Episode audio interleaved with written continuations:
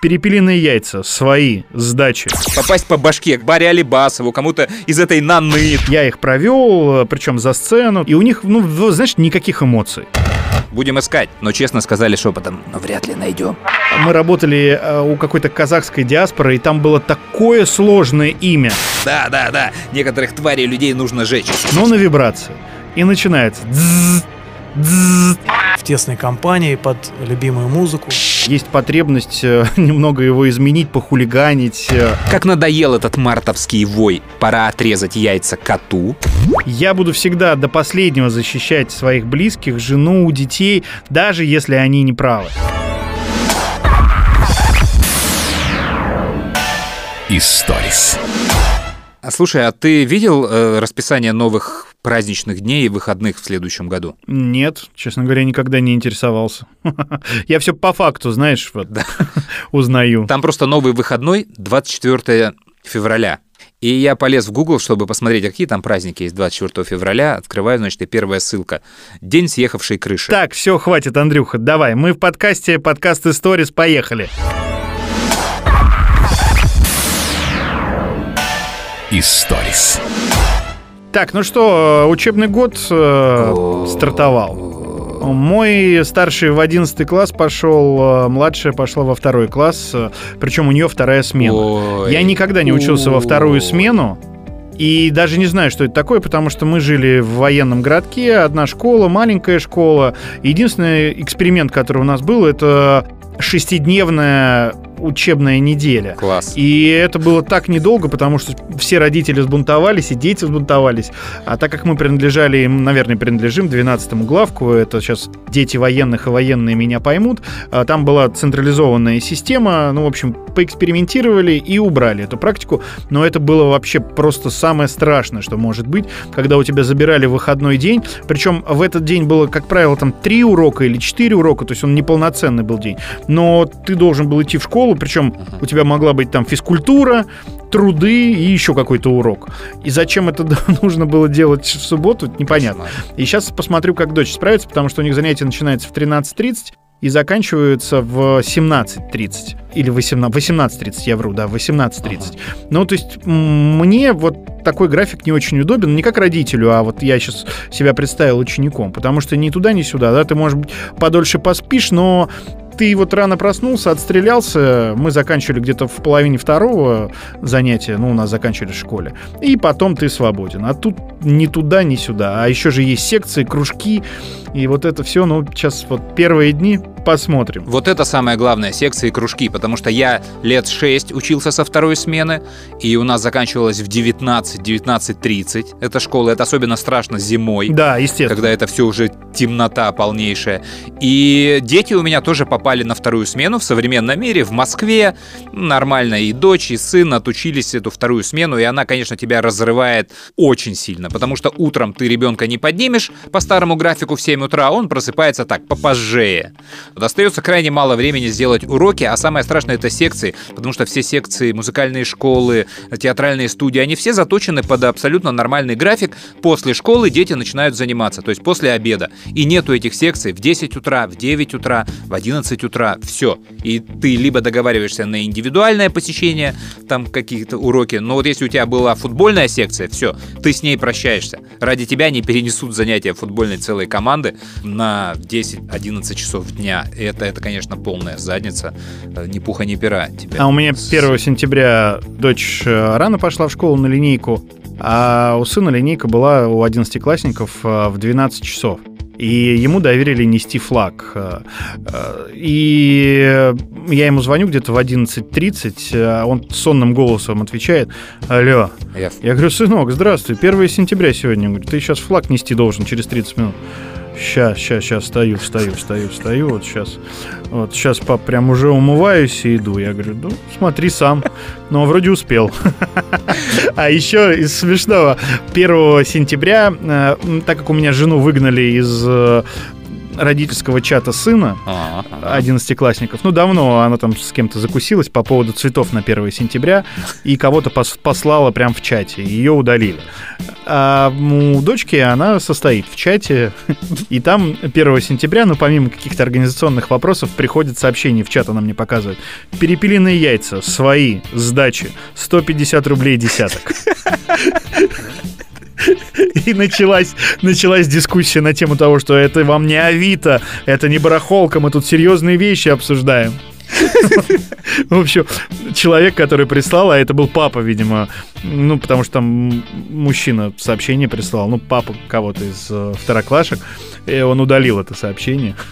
Но э, никакой реакции, э, ну, в смысле, да, нам интересно, давайте мы купим, э, не было. Ну, по крайней мере, в чате. Только все его там э, оскорбляли, презирали и пытались напомнить ему, что это вот серьезный чат, а не барахол. У меня в прошлом году самое страшное было, я что-то рано-рано утром просыпаюсь. Ну как рано, для меня всегда рано. Вот в 8.30 уже занятия в школе идут, для меня это еще рано. И там валится какое-то сообщение с утра, и я его сквозь сон открываю, смотрю, и там написано «Андрей Борисович, э, ваш Василий, Степан, Ксюша и кто-то там еще э, сегодня съели мой подарочный букет, и остался вопрос, где чай. Надеюсь услышать от вас ответ. Съета съели букет, где чай? Ага, ладно, я еще посплю и вечером ве- вернусь к этому вопросу. И днем потом выяснилось, что какой букет вы съели, какой чай. А там оказалось, что это сладкий букет был какой-то, знаешь, там что-то. Я не знаю, как это выглядит. В общем, там был какой-то букет, который можно было сожрать. То ли из конфет он был, то ли еще из чего-то. И, и чайные пакетики были. Вот. Ну, чай они, конечно, жрать не стали. А чай, а, чай, как выяснилось, они домой принесли. И он маме подарил. Пакетики, вот, говорит. Я добыл в школе чайные пакеты. И э, это все мы потом, ну, разобрались, все получили по башке. Но утром, знаешь, представь, ваши дети съели букет. А, хорошо, ладно, нормально выросли, ребята. У нас, э, знаешь, перед 1 сентября, там, за неделю в эфире была тема, даже не тема, ну и потом она переросла в тему. Э, Новость была, э, взяли интервью у преподавателей, у учителей, как они относятся к подаркам на 1 сентября. И там трудовики говорили, что почему существует стереотип, и нам все дарят алкоголь.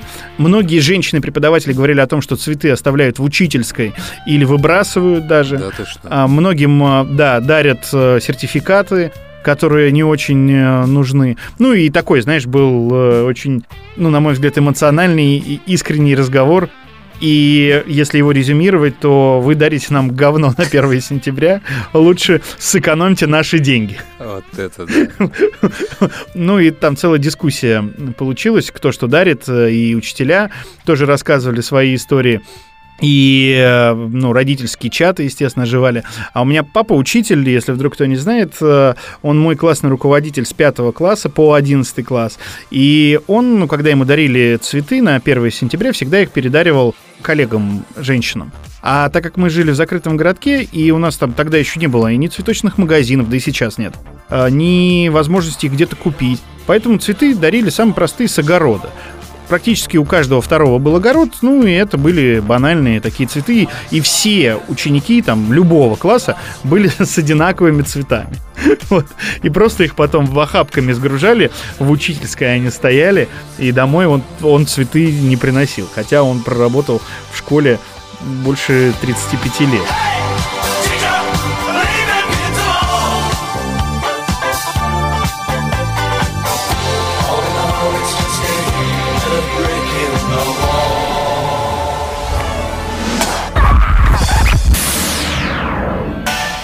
Историс.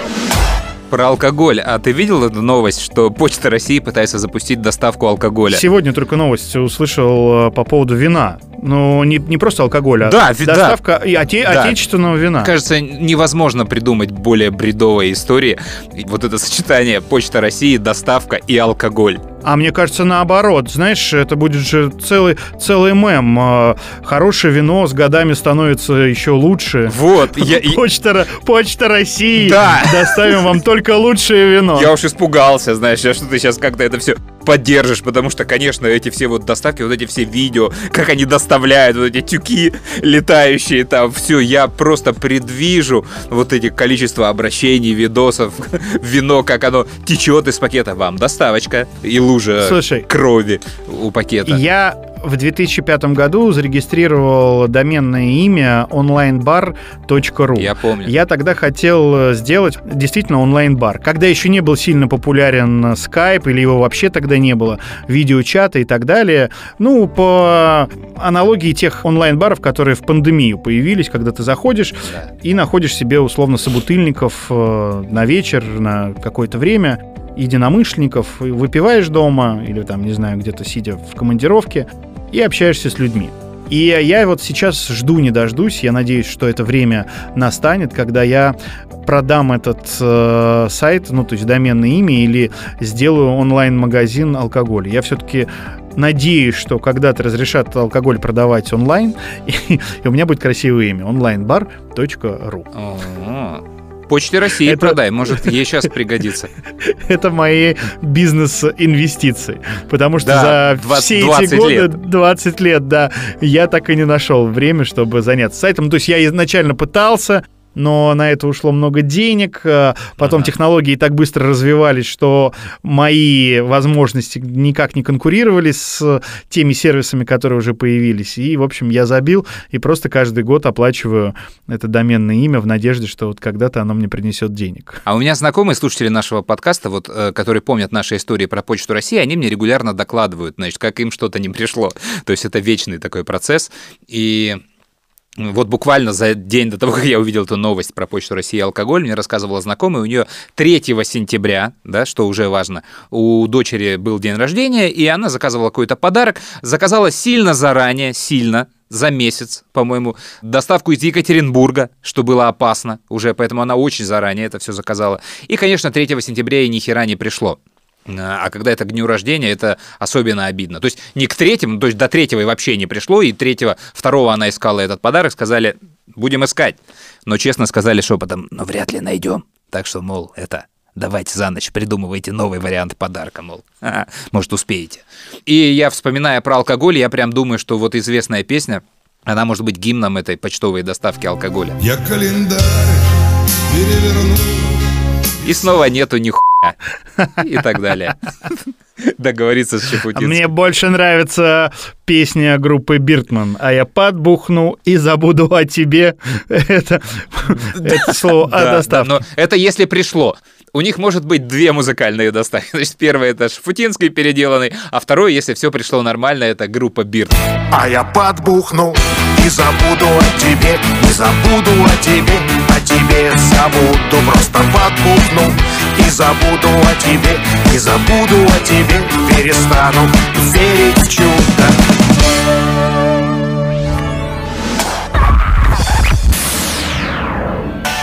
Историс.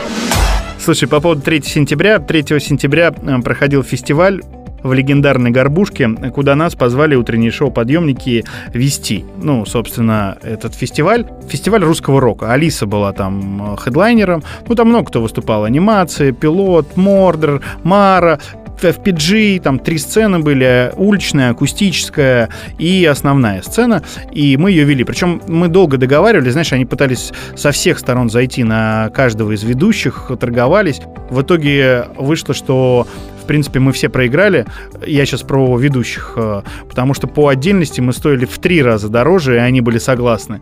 А по факту мы там отработали за один гонорар, но это сейчас не важно. Как неважно, по-моему, очень смешно. И 3 сентября так получилось. У нас была встреча одноклассников. Это не какое-то вот э, масштабное событие и не заранее сильно запланированное. Просто там один из моих одноклассников и друзей детства, который живет в Брянске, сказал, я хочу приехать 3 сентября на День города в Москву погулять. А оказалось, что День города перенесли еще на неделю, но он все равно 3 сентября приехал. И пять человек, э, которые живут в Подмосковье и в Москве, э, наших одноклассников, э, встретились. Причем я не знал, что буду вести этот фестиваль. Мы заранее договорились, у меня в баре 15.00 3 сентября встретиться. И, естественно, я в последний момент слился, потому что у меня была работа. И я им говорю, приезжайте на фестиваль. А они такие, да ну, концерты все эти ваши, там, Алисы, там, никого не знаем, никого не хотим слушать. Мы лучше там посидим в кабачке где-нибудь побухаем. И важным э, моментом было посещение Красной площади. Вот как раз моим одноклассником, который, его Леха зовут, э, приехал из Брянска. Вот. Его провезли там Красная площадь, Поклонная гора, ВДНХ, ну вот все вот это. Он э, отчитался фотографиями и приехал в бар. И первое сообщение в 15.00 который я от него получаю, нихуя себе у тебя тут цены, мы уходим. Я им говорю, ребят, ну я сейчас угощу там вот, ну, ну это Москва, там туда-сюда. А они говорят, Игорь, да мы могли в Брянске, ну, за одну бутылку водки, которая у тебя здесь стоит, ну, там, целый день пить э, и с закуской, да, а у тебя тут такие цены. Ну, в общем, я их там чем-то угостил, ну, практически всем. И они все-таки решили, так как я допоздна работал на фестивале, ко мне приехать. И приехали всей этой гурьбой. Я их провел, причем за сцену, туда-сюда. И у них, ну, знаешь, никаких эмоций. Ну, то есть у любого человека, ну, я думаю, у поклонника нашего радио, то есть э, такая экскурсия вызвала бы, ну, кучу эмоций. А они такие, ну да, ну, а вверх они еще выпившие были, ну да. А это кто, Кинчев? А, это Алиса, да? Ага. А это кто? А, ага. а вот это ФПГ это что? Я говорю, это группа FPG. А, классно. И э, кульминация была, они вот были ровно, знаешь, минут 5 или 7. Я их вот поводил, поводил, и они говорят, слушай, мы поехали дальше ты, если там силы будут, приезжай, мы в какой-нибудь сейчас найдем кафе, а время там уже часов 10 э, вечера, и ты туда к нам... На Курском вокзале. Да, и ты туда к нам приезжай.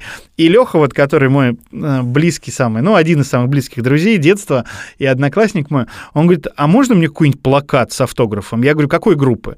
Он говорит, да все равно, ну, просто чтобы я в Брянск привез плакат. А как назло, знаешь, вот всех эти, все эти магазины с мерчем, у них нет плакатов. Я к группам там, ко всем, ну, я там практически всех знаю. Ни у кого ничего нет. И я купил флаг, единственное, что было, FPG, вот, который FPG. Да. Я говорю, Лех, это вот флаг, он говорит, он зачем мне? Говорит, а ладно, в гараже повешу. Это известная группа? Я говорю, скажи, что известная. Все, хорошо, будет у меня э, FPG висеть в гараже. И довольные свалились. Эта ночь, ее электрический свет бьет мне в глаза.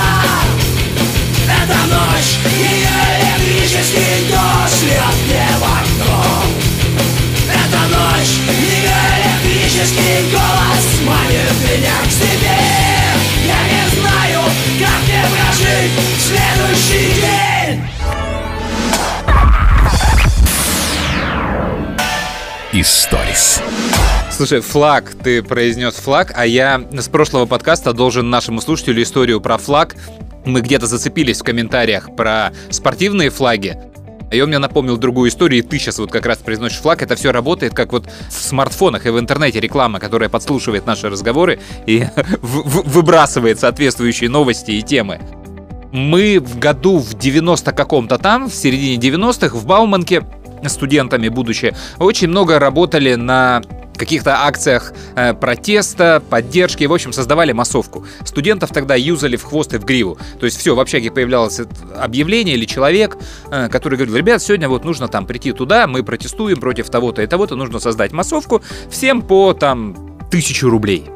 Одна из первых таких акций знаменитых была это молодежные протесты э, студенческие по поводу низкой стипендии как раз. Это было все на Горбатом мосту у Белого дома. И э, по легенде туда должны будут прийти все вузы, все со своими плакатами, и мы должны протестовать против стипендии, потому что какая стипендия? На что тебе хватает стипендию?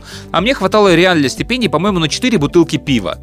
Не больше тогда. Я сейчас боюсь ошибиться в порядках. Э, давай я назову, что вот моя стипендия была 3000 рублей, условно, тех денег. Все, ну, конечно, э, это все за, да, мы бесплатно готовы против этого протестовать. Мы, конечно же, все пойдем. Значит, в день назначенный собирается Бауманская диаспора студентов. Это тысячи людей. Они идут от всех общак, просто и мы приваливаем к этому Белому дому, и понятно, что из Бауманки самая большая армия людей потому что их реально несколько тысяч. А дальше стоят разные кучки из других вузов, и мы, значит, идем, значит, бороться, чтобы нам повысились 3 э, тысячи наших рублей. И первые, кого мы встречаем, это стоит кучка студентов, то ли из губки, из ганга, ну, нефтяники, короче, их там человек 15, и они стоят с плакатом «Верните нормальную стипендию». 44 тысячи. Это курам насмех. И, знаешь, мы такие а- останавливаемся, знаешь, такая, человек 300 останавливается со стипендии 3 тысячи и видят такой плакат 44 тысячи, вы насрали нам в душу. Или что-то такое. И мы такие, так, а что здесь происходит? Но нас было больше всех на этой акции. Ну, судя по всему, вы меньше всех получали стипендию. Конечно, да, да. Мы, мы когда увидели вот это 40, мы думали, это какой-то прикол. Что здесь происходит. Ну, вот, но прикол был несколько позже, потому что ну, то ли в это лето, то ли в следующее, неважно. Та же самая система, нам, значит, э, объявление или человек какой-то был, сейчас не вспомню, говорит, смотрите, ребят, Сегодня нужно вечером прийти на Тверскую к памятнику Юрию Долгорукому. Там, значит, будет некое мероприятие. Один очень известный депутат, который борется за права студентов, за новые общаги, он там вот будет выступать, и нужно просто его поддержать. Вы согласны? Там, да, мы говорим, конечно, согласны. Смотрите, значит, все, приходим, тем, кто пришел, значит, э, им по 500 рублей, тому, кто будет держать флаг, э, по 800 рублей. Э, Ну, конечно, я захотел держать флаг, ну, все захотели держать флаг. Приходим мы, значит, к этому памятнику. Флагов было немного, флаги были какие-то странные. Э, Если я правильно его помню, это был такой синее полотнище, и через него косой белый крест от угла в угол, который его рассекает. Белые такие две полосы. Все, значит, мы стоим, курим там, кому флагов хватило, те счастливчики. Прячемся в тени этого памятника. Долго нас мариновали там около часа. Вдруг команда идет. Ребята, ребята, построились, построились, все, быстро, он идет. Все, мы выстраиваемся около подножия этого памятника. Мы флаги, значит, задний ряд. Э, те, кто без флагов, они как фотография, значит, такая несколько ступенек каскада образуют впереди толпу. И приветствуем, приветствуем нам команду, аплодируем. Все, мы аплодируем, машем флагами, значит, сильно не обращая внимания. В этот момент из ресторана Арагви, который находится там же, на этой площади, выходят группа Нана, Барри Алибасов, Лидия Федосеева-Шукшина, Панкратов Черный и, в общем, какая-то банда стампа. Они, значит, подходят к нашей толпе, встают, значит, на фоне, за ними пресса бежит, и они начинают фотографироваться. Так, все, пару фоток там, это. Мы как бы из заднего ряда, понимая, что происходит, что перед нами какая-то группа Нана, мы, значит, начинаем этими флагами туда херачить, знаешь, через наших ребят, чтобы попасть по башке какой-то там Барри Алибасову, кому-то из этой Наны, там, главное, Лидию Федосееву Шукшину не задеть. Ну, в общем, нажи- начинаем э, выражать свое отношение к этому, к нам подбегают какие-то там э, профорги, кто-то там еще, значит, забирают флаги, некая потасовка. Ну, в общем, все, мы разбредаемся, а я флаг каким-то образом свой не отдал. И не знаю почему. То ли я убежал, думал, драка и месиво будет палка еще, древка была хорошая, пригодится. Вот, и я его принес в общагу. И вечером на каком-то канале, я, к- к- вот какая была вероятность, что мы попадем на выпуск этих новостей? Видимо, канал ТВ-центр, потому что вряд ли это показывал Первый канал. Он, значит, сообщает э, в новостном репортаже, что сегодня э, состоялось вручение каких-то там орденов дружбы Москвы, каких-то орденов Барри Алибасову, группе Нана, та-та-та-та-та-та. Э, на выходе из ресторана после вручения Барри Алибасова группу ожидали толпы поклонников. И показывают, значит, нашу вот эту вот толпу с флагами, как они идут к этой нашей толпе, как мы неистово машем этими флагами, приветствуем группу Нана и так далее. Конечно, когда мы уже били палками, ну, флагами это уже не показывали, и, но выглядело это все очень здорово, что я стою с флагом и приветствую своих любимых Нана, Алибасова, Панкратова Черного и прочую банду. Вот, а флаг этот в итоге э, висел у меня всю мою карьеру в общаге лет пять, потому что я его снял и заклеил им жирное пятно над э, плиткой, на которой готовил, над столом. В общем, у меня был такой прямоугольник. И всю жизнь, вот лет пять в общаге все заходили и говорили, о, а что это за флаг?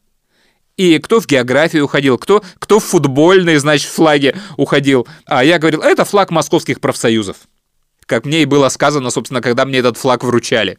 И я до сих пор не знаю, есть ли у московских профсоюзов какой-то флаг, есть ли вообще организация московских профсоюзов. По-моему, их расформировали уже, Да, все ну, профсоюзы. Может быть, я не знаю, и был ли тогда у них этот флаг, но вот висел он у меня очень долго, и надо посмотреть, может, даже сохранилась где-нибудь фотография какая-нибудь из этой комнаты. Так что вот так вот я однажды был фанатом группы «Нана». Где ты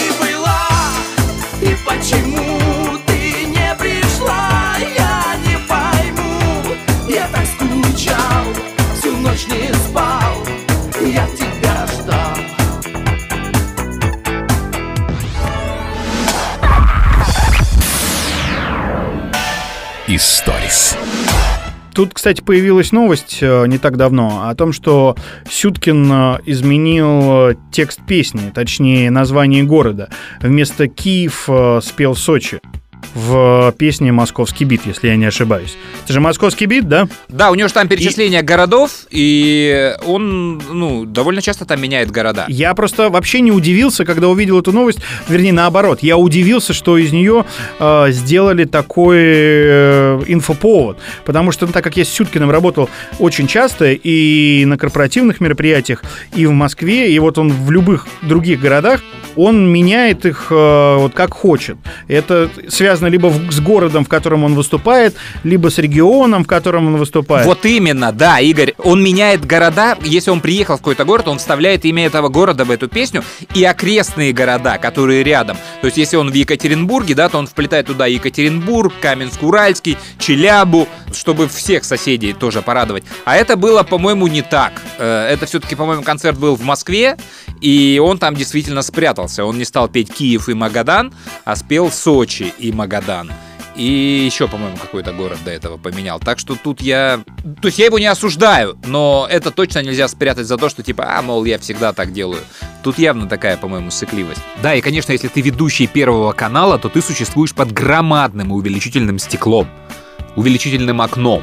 Поэтому тут риски понятны. Ну, директор его прокомментировал именно так тоже. А я, э, кстати, вспоминая, вот сколько раз мы работали с ним на юбилеях, э, он э, всегда вместо, конечно, Вася вставлял имя юбиляра. Юбиляра, да, да. Конечно, Игорь, там да да там, или, конечно, Андрюха, Да. там да причем даже там, если не складно получалось, но самое смешное было, когда мы работали у какой-то казахской диаспоры, и там было такое сложное имя.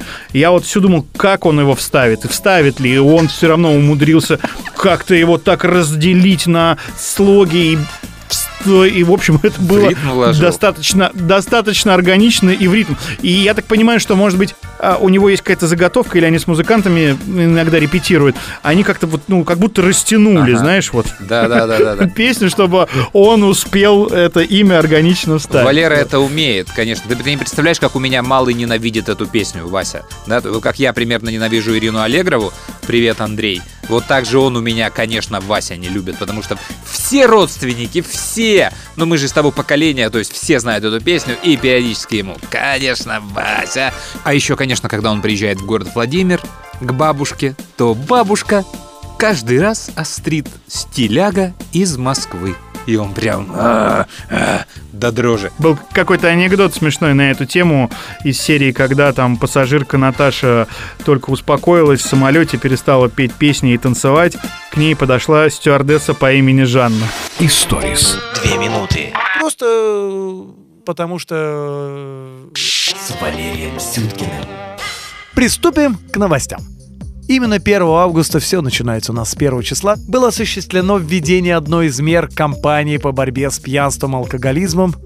Собственно говоря, это была инициатива правительства во главе с Михаилом Сергеевичем Горбачевым. Спасибо, Михаил Сергеевич. Как это проводилось? Повышением розничных цен на алкогольные напитки и снижением цен на отдельные виды товаров народного потребления. Вот такую пользу они решили осуществить. Уважаемые члены правительства, бесполезно закручивать гайку, обеспечивающую подачу алкоголя для нашего народа. Лучшая борьба с алкоголизмом – это повсеместная его реклама. Именно так можно отбить охоту русскому человеку пить. Потому как случаев, связанных с алкоголем, столько, что они могут украсить любую программу. Нашу программу сегодня украсит случай о том, как одного из товарищей, нарушившего спортивный режим, приятели несли домой. И когда внесли они его в темную парадную его собственного дома, он попросил их, откройте, пожалуйста, дверь, ребяточки мою, закиньте меня домой, а дверь захлопните, ключи возьмите с собой, а завтра на работе я у вас их и возьму.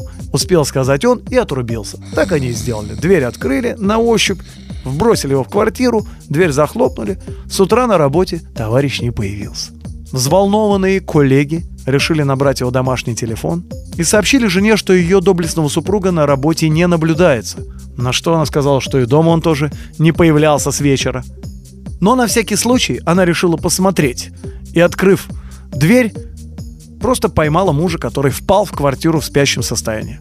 Оказывается, у товарища дверь была двойная, И когда в темноте его соратники закинули в квартиру, до места назначения он не долетел. Просто они его зажали между дверьми, так он там всю ночь и проспал до утра. Историс. Две минуты За чашечкой чая и не только. с Валерием Сюткиным. И про растянул песню, слушай, про московский бит, э, вот как завязалось сейчас точно как директ подсказки. А, Я недавно шел в метро, заходил, а я на ВДНХ живу, и каждый раз, подходя к метро, я прохожу вот аллею уличных музыкантов. И если еще года три назад а, они выставлялись, вот несколько команд, прям с барабанами, там все, с усилителями, и они так делят аудитории, знаешь, чтобы расстояние, чтобы звук не мешал, не накладывался, и э, играют для своей аудитории, то сейчас эти все музыканты размешаны не установками и барабанами, а людьми с комбиком и с мобильным телефоном. Он просто у него, значит, все минуса записаны в телефон, он врубает с телефона в комбик э, минусовку, а сам с микрофоном э, просто фигачит кучу песен. Поэтому там только голос нужен. И вот таких сейчас море. И я шел э, мимо, и там один самый популярный исполнитель фигачил как раз песню «Московский бит». И перед ним стояли два алкоголика, уже конец дня, это был все, они уже все, видимо, отметили. Они э, рубились под эту песню, но их особенно веселило, и я не понял, как он это сделал. У него работал луп из э, московского бита как раз с фрагмента перечисления городов. Минусовка. Но он на это дело для этих чуваков импровизировал просто на ходу вот из того, что видел. И их веселила каждая фраза. Видео и кино. И они вдвоем. Класс, еще давай, еще. Пиво есть и вино. И они, о, все, класс. И они периодически пих- Фристайл. пихали ему деньги, да. А он прямо на ходу, значит, вот такси и метро. Он, он реально смотрел по сторонам, что вижу. Туалет и говно. А, они, по-моему, в этот момент упали. И э, уходя, э, я уже так, ну, знаешь, спиной слышу, он выдал «Пацаны и бухло!» И мне кажется, они в этот момент умерли, а ему в стакан там по 5 тысяч, наверное, уже полетело. И вот он там реально минут 7 работал просто на этих чуваков. Мне кажется, он там кассу сделал, кассу. Потому что они реально стояли с, с наликом, и каждую вот строчку, которая им нравилась, они ему оплачивали. Но я не понял, конечно, я потом в метро уже спустился и думаю, а как он этот луп-то сделал, чтобы у него вот только вот эта вот строчка гонялась? Как-то хитро. Это не- точно была не постановка, но как-то вот прикольно. Киев и Магадан Пенза и Ереван Над страною звучит московский бит Историс. Слушай, а я так понимаю, что, ну, сейчас э, замена слов в своих песнях на концертах это вообще тренд. Причем э, кто-то прячется, а кто-то, наоборот, стремится быть лучшим учеником. Ты вот видел, Шахрин, дядя Вова, поменял в э, песне «Не спеши» две строчки? Да, да, видел. У меня даже есть э, прямая речь дяди Вовы.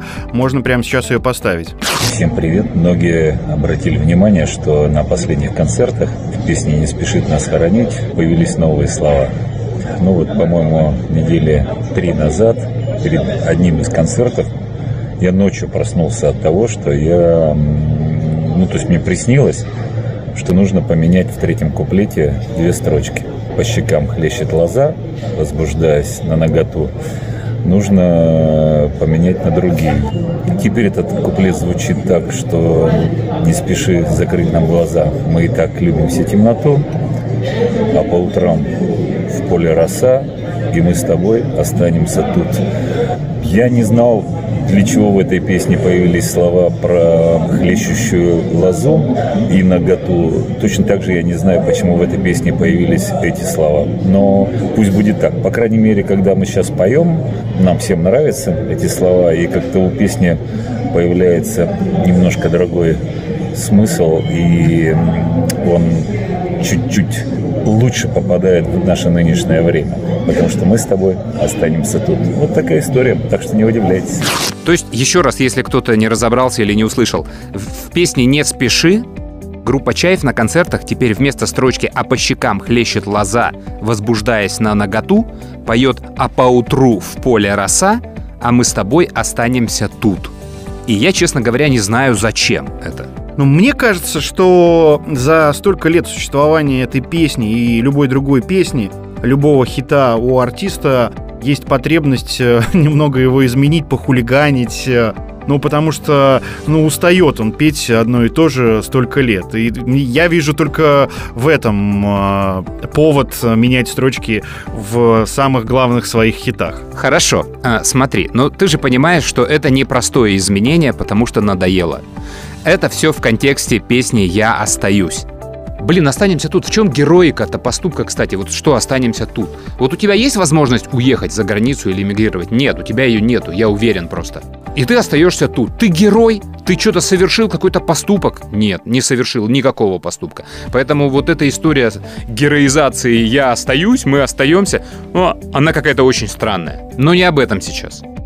И зачем нужно менять именно эти строчки, я вот прям не знаю, но безусловно, группа Чаев может делать со своими песнями все, что хочет. И э, людям это может нравиться. Я высказываю вот чисто свое мнение. Во-первых, хорошо, кстати, что дядя Вова или деда Вова, наверное, уже надо произносить, э, сам вот сказал, что ну, строчки и без того были со странным смыслом скажем прямо. А по щекам хлещет лоза, возбуждаясь на наготу, я с момента создания этой песни всегда думал, что это значит. И самое смешное, что они в последнее время как раз приобрели смысл, если лозу писать с большой буквы. Потому что Юрий Лоза со своими комментариями по любому поводу да, в сети очень часто выхватывает вот этот вот комментарий. А по щекам хлещет лоза, возбуждаясь на наготу. И это прям очень круто туда подходит. Просто надоело уже. Реально, под каждым постом лозы есть кто-то, кто пошутит эту шутку.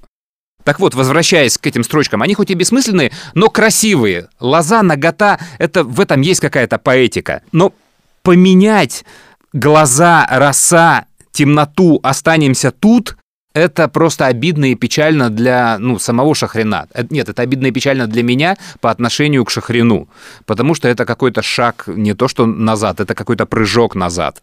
И я боюсь, что это вот, ну, знаешь, я раньше сталкивался с этим только с режиссерами, как уходили из профессии режиссеры, э, заканчивались, вырабатывались. То есть последние фильмы Гайдая, Дерибасовская и Брайтон Бич, это же ужасно. Последние фильмы Рязанова, начиная от старых кляч, это же боль. Меньшов, Ширли Мыр, Ширли. И теперь, похоже, к этому рубежу приходят музыканты. Я не могу по-другому это объяснить. То есть начинаются какие-то жизнь бобра, начинается какая-то «с тобой останемся тут», «роса». Мне это чертовски обидно. Я фанат э, фильма Ширли Мырли, как ты знаешь, и мне безумно Не нравится. об этом речь, Мне безумно нравится на Дерибасовской хорошая погода. И я уверен, что еще у группы Чайф и у дяди Деды Вова э, будут песни. Просто э, я имею в виду песни хорошие, народные, любимые. Ты не представляешь, э, вот удивительная вещь. Я был на огромном количестве фестивалей, на огромном количестве сольных концертов группы Чаев. И вот когда была песня про барабан, я и Бобра тоже думал, ну что такое? И ты не представляешь, что творится в зале с людьми, когда они подпевают этой песни. Ну вот просто такая эволюция группы. Я думал, что это просто проходная песня. А она стала настолько народной, и настолько люди реагируют. Вот сейчас все те, кто был на концерте группы Чаев, ну, я думаю, вот за последнее время, когда слышали эту песню, они поймут, о чем я говорю. Плыл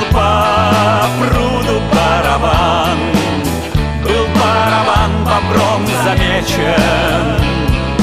Жизнь бобра менять пора, так решил он в этот вечер. Слушай, я понимаю, э, и я знаю, как это встречают, но это не есть показатель плюса, роста или еще чего-то. У нас в стране большинство людей предпочитает портвейн дорогому, хорошему коньяку. К этому не надо стремиться. И если дядя Володя начнет петь какие-то вообще там русские народные песни, это вообще люди там умирать будут в восторге. Ты же помнишь Дельфина, да, когда он там на срыве на каком-то, э, на концерте спел «О, как похож ты, тающий снег», и весь зал ему ответил «Своим коротким существованием». И он им дал «Чё ж вы пи***те, что вы «Ласковый май» не слушаете?» Это вот так работает. Поэтому, да, ради бога, я понимаю, что толпе нравится, но мне хотелось бы какого-то творческого роста. Но, повторюсь, все имеют на это право. И коли ты уже, ладно, сводишь это все к шутке, то еще раз повторю, что можно было бы придумать что-нибудь получше. И хочу передать, пользуясь случаем, Владимиру Шахрину, Владимиру Бегунову, всем другим э, участникам группы «Чаев» привет от э, квартета «И» и их старой рубрики «Черновики». Наши черновики. Из архивов нашего радио. Черновики группы «Чаев» к песне Не спеши. «Строка». А по щекам хлещет лоза Возбуждаясь на наготу Варианты. А по щекам хлещут коней, чтоб проверить зубы во рту. А под ногами болото да пни, ведь мы с тобой заблудились в лесу. Наплевать, что Макдональдс ушел. Будем докторскую есть колбасу. А я выпил немного вчера, это чувствуют все за версту. Как надоел этот мартовский вой, пора отрезать яйца коту. А в огороде блеет коза, еще не знает, что завтра к столу. Когда на разогреве лоза, то нелегко придется юту. Ударил дождь, гром и гроза, придется вылезти из-под кусту. А в сапогах преет кирза, ох, тяжело шагать солдату. И лишь конечным вариантом стало точно найденное. А по щекам хлещет лоза Возбуждаясь на наготу Наши черновики. Историс. Ты знаешь, продолжая тему уличных музыкантов, э, так как ты давно работаешь на станции метро Новокузнецкая, а у меня там находится бар, но ты в одну сторону выходишь, э, а я в другую, туда по Пятницкой дальше иду. И там вот на этой площади, возле этого круга у метро, э, часто выступают уличные музыканты. Причем там есть одно место такое самое цивильное, есть чуть подальше, там на лавочках э, место, ну, видимо, чуть похуже или там э, не так заметно, потому что там трафика меньше. И там всегда играют разные музыканты. И я обратил внимание на одного парня, мне очень нравилось, как он играл. Я даже подумывал его пригласить в бар, и все начиналось с того, что у него была шляпа, да, куда бросали деньги. Потом у него появилась просто картонка от руки, написан номер для перевода Сбербанка, да. Э, то есть э, не номер карты, а номер телефона, потому что карта долго выводить, вот. Потом я в какой-то момент э, обнаружил, что у него терминал банковский для оплаты. Я не знаю, как там можно, наверное, на ИП оформить. То есть у него реально терминал. и Люди подходили, прикладывали карту и, э, соответственно, оставляли ему деньги. Но он действительно классно пел. И тут буквально на днях я иду, а у него QR-код. Знаешь, как в красном-белом. Сейчас же, ну, бесконтактной оплаты уже нет, и многие карты не работают. И ты наводишь QR-код, и он тебя в твой мобильный банк перебрасывает, и ты любую сумму, которую хочешь, э, собственно, отправляешь э, по этому счету. И я думаю, ничего себе, чувак современный, как развивается. И я даже не поленился, подошел, сканировал этот QR-код, отправил ему 100 рублей просто за вот развитие уличной музыки. Поддержал. И я такой был не один. А он поет песни Цоя, Чижа, Высоцкого. Ну, такой вот наш. А, причем у него гитара акустическая, гармошка, маленький комбик. Ну, все это достаточно классно выглядит э, и уместно. Но вот это вот взаимоотношение прохожих и уличного музыканта денежное. Вот эволюция меня порадовала. Меня это поразило, знаешь, в прошлом году в Питере, потому что там в троллейбусе, не в маршрутке левого там ИП а, Асланян какого-то там, знаешь, а вот в номерных троллейбусах и автобусах рейсовых, а, там можно оплатить переводом а, водителю. А, ничего себе. Меня убило не это, меня убили контролеры, которые жулили какого-то там чуваков, каких-то двоих. Чуваки говорили, что а у них нету штраф, нет денег заплатить штраф, у них только этот, э, карты, мобилы, и контролеры сказали, ничего, нормально, короче, есть номер мобилы, на который можно перевести штраф, и пацаны, и складяли их к тому, чтобы пацаны скинули им денег на какой-то там номер телефона для перевода штрафа. Я не знаю, работает ли это официально, но я точно это заметил. Мне нужно было ровно, мне мне лениво было по Невскому пройти две остановки, и я просто сел в троллейбус и проехал. Вот и сразу попал вот на это шоу. Поэтому я с тех пор помню, о, как шагает эволюция штраф, можно контролеру на мобильник скинуть. Питер, покажи язык! Питер, покажи язык! Питер, покажи язык! Питер, покажи язык!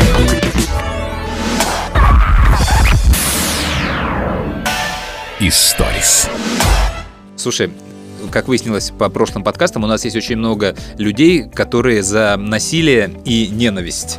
Когда я рассказывал про лазеры в метро, есть очень много людей, которые оценили эту историю, что да, да, да, некоторых тварей людей нужно жечь.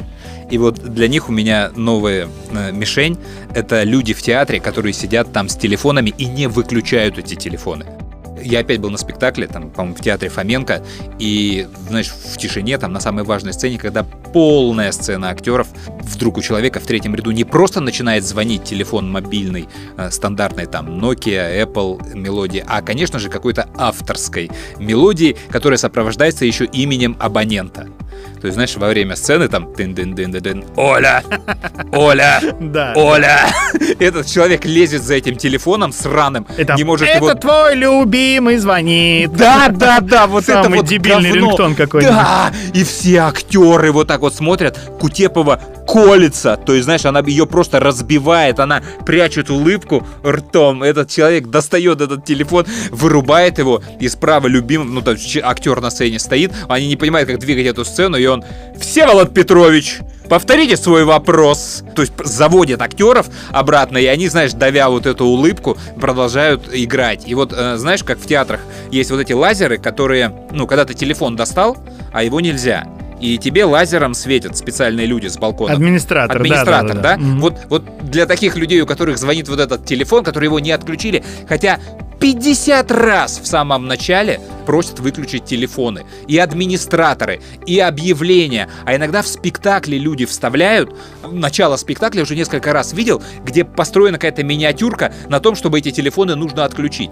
И когда человек все равно не выключает, а у него какая-то вот этот дебильный звонок стоит, еще и с именем. Вот мне кажется, что у администратора должен быть боевой лазер или проваливающееся кресло. Когда ты так просто, ага, там третий ряд, наверное, кнопку нажал, пяу, и этот клиент улетает куда-то вниз под сцену, люк закрывается, а там уже что угодно может быть, там, я не знаю, огонь, лава, чтобы никогда не нашли этого человека. Вот в момент, сидя в театре, когда я вот это слышу, я за любое, вот за это за любое насилие. Слушай, ну вот в продолжении твоей истории про телефоны хуже, когда это случается на похоронах. А, причем а, ты же вот любую мелодию трактуешь вот как какой-то знак или еще что-то. Ну, во-первых, как бы это неуместно. Да, я был недавно на похоронах своего знакомого, в церкви идет отпевание, ну, естественно, слезы, огромное количество родственников, друзей, гостей, и у кого-то начинает играть рингтон вот в этой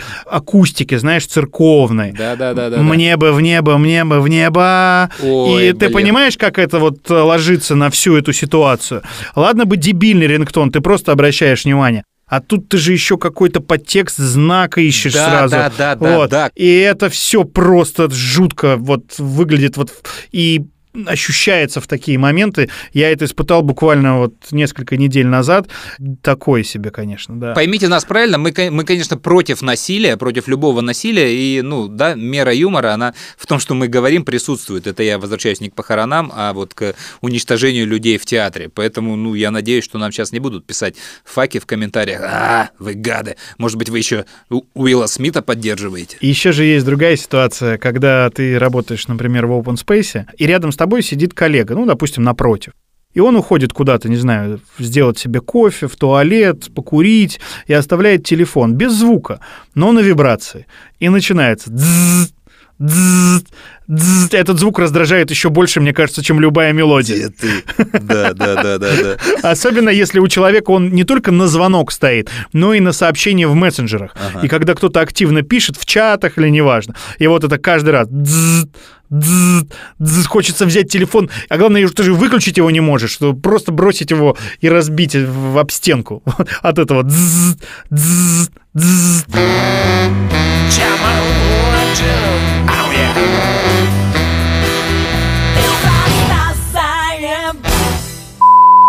Слушай, а вот я вспомнил про Уилла Смита на Оскаре. Мы же не обсуждали это в подкасте. Помнишь, когда он дал по щам э, Крису Року Да, за то, помню, что... помню. Если кто не, не знает во время... Вдруг не знает, хотя прошло уже больше полугода, на церемонии Оскар в этом году Крис Рок э, пошутил про жену Уилла Смита, которая много лет борется с облысением.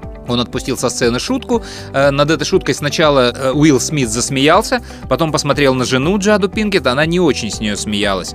Он встал, вышел и врезал по морде Крису Року. Ну, пощечину дал. Пощечину дал, да. С тех пор люди спорят, было ли это постановкой и правильно ли поступил Уилл Смит. То есть постановкой это не было, потому что к Смиту применили там кое-какие санкции, хотя и довольно-таки либеральные, не сильные. Вот и вряд ли это было постановкой, но факт э, остается фактом. В величайшей церемонии, которую смотрят весь мир, было применено насилие на сцене, и общество, конечно же, раскололось на э, можно так поступать или нельзя. И здесь, конечно, ну, громаднейший да, подтекст у этой истории — это вступился за женщину. Вот ты как считаешь, ты за Уилла Смита или против? Я за, я за, Ты я за, сразу да? был То есть за. в тебе играет... Хотя Крис Рок потом, потом, не на сцене, а потом повел себя тоже достойно. Он, э, когда полиция Да. предложила написать заявление, или как это у них там работает, он сказал, никаких э, вопросов и претензий не имеет. Да, это здорово, но вот э, и это, конечно, очень сложный вопрос, и он э, зависит от степени осознанности граждан, самосознания граждан вот в стране, потому что э, я уверен, что у нас в стране э, ты, я, то есть многие мужики э, в этой ситуации подумали, да, да, потому что сложно представить себе сцену, ты сидишь в ресторане и кто-то оскорбляет твою женщину, дочь, мать, жену, невесту, неважно, и ты ей на ухо шепчешь, ну, давай будем выше этого, не будем никак реагировать и э, молча досидим. Потом, может быть, напишем в полицию или вызовем охрану. И она говорит, какой ты у меня рыцарь, какой ты у меня мужик, да? Ну как? Если переводить это в шутку, то тут все зависит от оппонента, потому что ты сразу оцениваешь свои шансы, и, конечно, можно смело по-рыцарски кидаться, получить в лицо, это же еще обидней. Да. Оскорбили твоего близкого человека, ты такой тут герой, пытаешься, собственно, заступиться, и тебе еще прилетает. Слушай, да, это именно так. И еще, конечно, важно в этой истории, э, кто судит это дело. Потому что, например, ну, первым, конечно же, кто написал э, по этой теме, это был Миша Козырев. Ну, еще бы. И он написал, э, да, что как бы он это осуждает, ай-яй-яй, нельзя, но где-то в душе он его понимает. И тоже, ну, он на нашей такой позиции стоял, но все-таки, мол, это ай-яй-яй. И э, я ему напомнил историю, говорю, Миш, подожди, э, у тебя в жизни была история, когда ты бил пьяного Илью Кормильцева. А Миша, кстати, на это очень сильно обиделся на меня и написал, типа, ты что тут сейчас вот сливаешь историю? А я ее не сливал, я ее, конечно же, знал в тот момент, когда она произошла, но в публичное пространство ее вынести мне позволил тот факт, что Миша рассказал ее в программе у Дудя. И я, чтобы сейчас не перевирать, я просто поставлю этот фрагмент из Дудя. Значит, это был концерт, по-моему, это был концерт Насти Полевой на одном из мероприятий уже в 2000-х годах. Я приехал сюда, по-моему, вести какой-то вечер на этом фестивале. И мы с Димой Гройсманом, который продюсер группы «Чаев», поехали в клуб, где выступала Настя. И туда там появился очень пьяный Илья, прям совсем пьяный, когда вот реально его несет. И он, значит, ходил за мной следом и громко кричал, почему этот человек убивает русский рок? Хозарев, почему ты убиваешь русский рок? А мы пошли в закрытую маленькую комнату, типа гримерки, сели там с Димой, потому что нам просто надо было еще поговорить. И он начал ломиться туда, мы его запустили, он сел рядом, ничего не говоря. Мы сидим с Димой, о чем-то разговариваем. И он такой, нет, ответь мне, почему ты убиваешь русский рок? Я ему спокойно объясняю, Илья, ты очень сильно выпил, я не убиваю русский рок, я стараюсь просто многим разным группам дать еще один шанс, чтобы они выступили на радио. Дай нам, пожалуйста, с Димой договорить. Он замолкает какой-то, потом это все еще раз повторяется, и Дима просто резче ему говорит, Илья, оставь нас, пожалуйста, выйди, ради бога. И он встает, идет к двери и через спину произносит, встретимся, блядь, на виселице, жидовня поганая. Ну, в этот момент Дима рванул к двери и захлопнул ее. И, в общем, следующее, я помню, что я сидел верхом на Илье и просил его, чтобы он снял очки, потому что я боялся разбить. А, ты Очки. пошел чистить ему лицо. Да, Дима первым удар нанес, я вторым, и мы его просто... Ну он же пьяный, Миш. Ну, такие вещи нельзя просто... Ну, Это не вопрос, пьяный или не пьяный. У нормального человека такие мысли не возникают в голове. Их просто нет. Значит, у него это есть.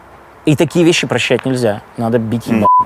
И вы завершили процесс? Нет, нет, там ворвались уже security, значит, нас- меня тащили, его подхватили под усы, и он, когда выходил, орал, остановите его, он убьет русский рок. Дальше возникает всегда у меня одно и то же. Когда происходит такая катастрофа, и мир с портретом какого-то человека, которого я любил, раскалывается и осыпается, дальше ты сталкиваешься с вопросом, а как дальше слушать его песни? И как дальше слушать эту музыку? И в его случае это мне абсолютно не помешало. Я Ты про- продолжаешь я считать продолжаю- его великим русским поэтом? Выдающимся, я бы так сказал. Выдающимся русским поэтом. И вот на мой вопрос, а чем ваша история отличается от Уилла Смита, ну, за, за вычетом того, что это было не в прямом эфире, Миша сказал, что мы закрыли дверь, и этого никто не видел. Это меняет дело, Я говорю, конечно. «Миш, Это Да, а, а били мы вообще за святое. Я говорю, гуманный то есть- подход. Да, то есть я говорю, Миш, смотри, э, твое категоричное суждение о том, что никакое насилие ни в каком виде не допускается, а тем более от звезд, да, оно тут же спряталось у тебя за несколько «но». За некоторые вещи бить все-таки можно, в частности, если это вот оскорбление по национальному признаку за расизм. А если ты закрыл дверь, и никто не видит, что ты этим занимаешься, а не в прямом эфире, то это, в принципе, тоже можно. И, видимо, тяжесть э, этого э, проступка, она даже обнуляет то, что человек был в жопу пьяный. Вот просто он был никакущий, да? Но на это вы его фигачили даже вдвоем не один на один, прям вдвоем его запинывали. Поэтому вот, ну как после таких историй, да, серьезно можно относиться к тому, что ты там не одобряешь э, поступок, э, вот такой вот поступок э, от звезды на телеэкране. Но главное у меня, знаешь, к этому пример, когда вот такое вот насилие, оно было в более чем в прямом эфире, и за это человек не раскаялся, это 2006 год, чемпионат мира, и Зинадин Зидан, и Матераца. То есть Зинадин Зидан вломил чуваку в нос, непонятно из-за чего. История эта так и не раскрылась, но вроде он как маму оскорблял. Мы это потом узнали. Человек закончил свою футбольную карьеру, но этому поступку аплодировал весь земной шар. И с тех пор сколько уже прошло, 16 лет, да, ни Зинедин Зидан за это не извинился, ни сборная Франции, то есть никто никак не покаялся. То есть вот, ребята, если э, некоторые обстоятельства и некоторые люди, звезды с особым статусом, то им, получается, все-таки можно. Не, ребят, мы так не уедем. Не может быть никакой усредненной линии, или должна быть четкая усредненная линия, но провести ее очень и очень сложно, потому что всегда есть какие-то нюансы, которые склоняют в одну или в другую сторону. Но, как сейчас принято говорить, это другое. Да, это другое, это другое. Ну, слушай, я, если там было все так, как рассказывает Зидан, то полностью на его стороне. И вообще, э, у меня позиция такая. Я буду всегда до последнего защищать своих близких, жену, детей, даже если они не правы. Я, ну, вот в конкретной ситуации. Я потом с ними это проговорю, разберусь. Но вот в моменте, ну, если что-то случилось, да, ну, я все равно буду вынужден э, и встану на сторону близких. То есть э, разные ситуации бывают в жизни, и, ну, иногда странно видеть, когда, да, может быть, человек не прав, но когда от него сразу в моменте открестились все родственники, близкие, то, ну, это странно. Хотя тут, конечно, нужно разные рассматривать э, конкретные случаи. Я тебя понимаю, но, блин, не хочу, чтобы мои дети тоже выросли в этой парадигме. От этого тоже нужно уходить, потому что, ну, вот этих миллион но, но, но, но, но, а вот этому можно, а вот этому, но ты же выше это, но мы же как воспитаны, а если, ох, в этом можно утонуть, вот просто это должно быть где-то раз и навсегда внутри, в стержне отмечено у тебя в душе, и ты должен вот этому так действовать и не сомневаться, но, а вдруг, а если, и тебя я понимаю, но детей хочу вырастить в другом отношении. В комнате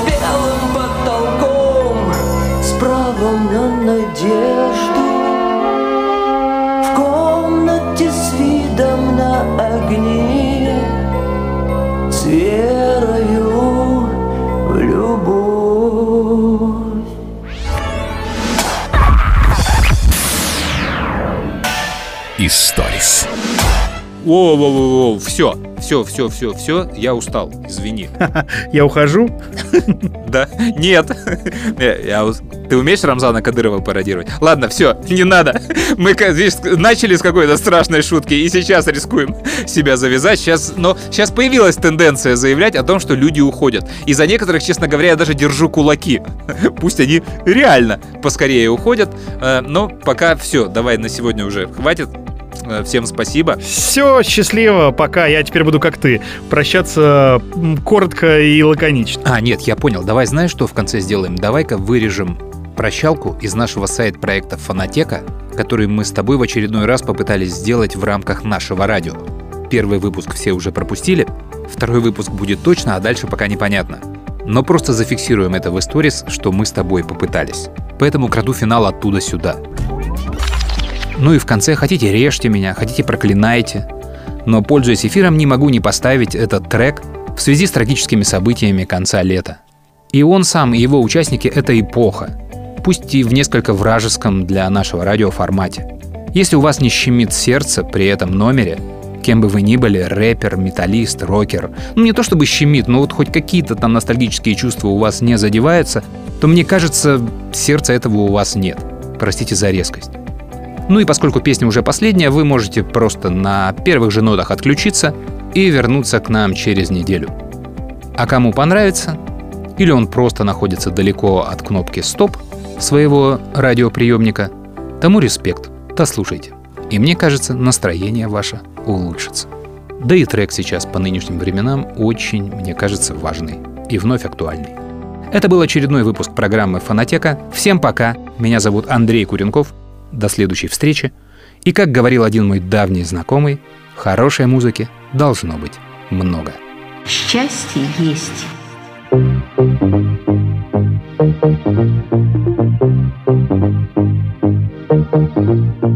Счастье есть. Его не может не быть.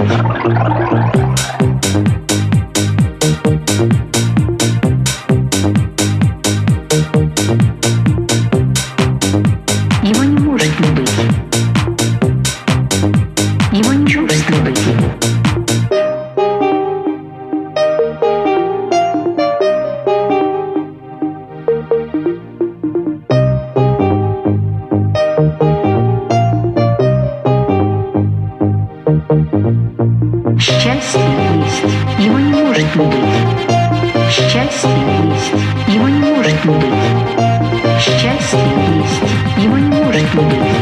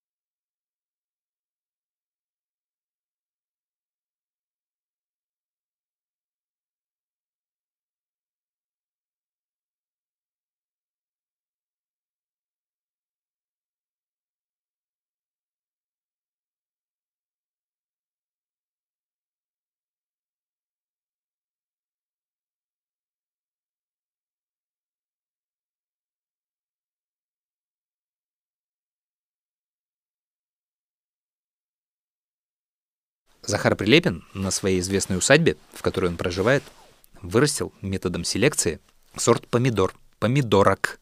Маленькие, красные и очень-очень патриотичные. Знаешь, как называется? Не, а, не знаю. Чичери.